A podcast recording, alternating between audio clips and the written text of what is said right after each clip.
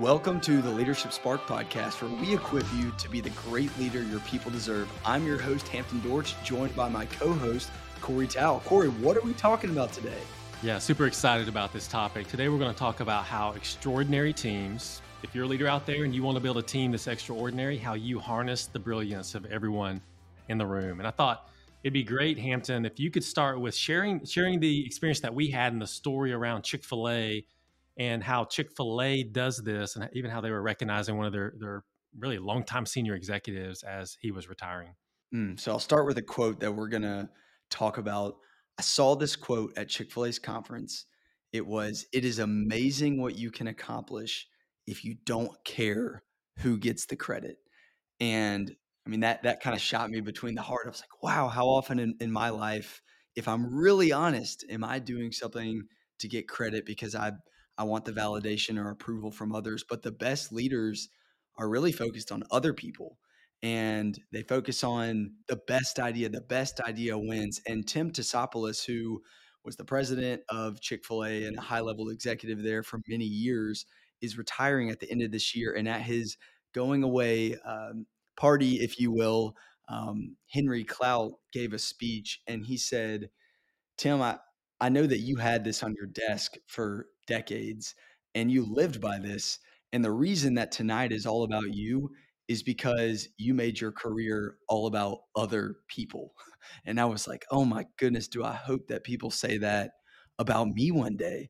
Uh, just the story of he had so much success in his role and did so much for Chick fil A because he didn't care about bringing the credit to himself.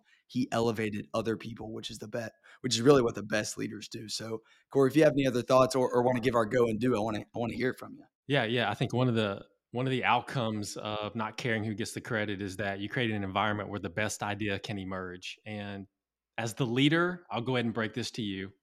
You don't always have the best idea. I don't always have the best idea. And if if my team and my, my organization is dependent on me always having the best idea, then there will be some limitation. And so I have to create an environment where the best idea will emerge and a commitment to my team that the best idea will always win. We don't care where it comes from. And that only happens whenever you do Hampton what you talked about, which is you don't care who gets the credit. So, all right. So for our go and do today, we're going to give you a question.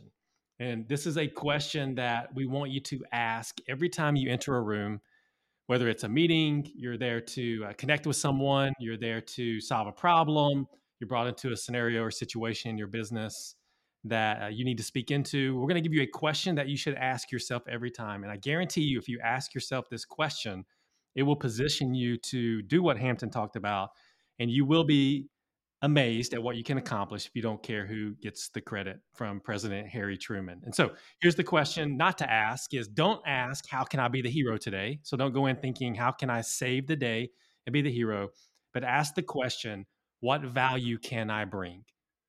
what value can I bring? And then the answer to that question will drive how you interact, the role that you play, the value that you bring, the meeting or the situation that you find yourself in. So, next time you're in a meeting today or you're in a situation this week, ask yourself the question what value can I bring to these people or to this situation or to this meeting? Because honestly, I don't care who gets the credit.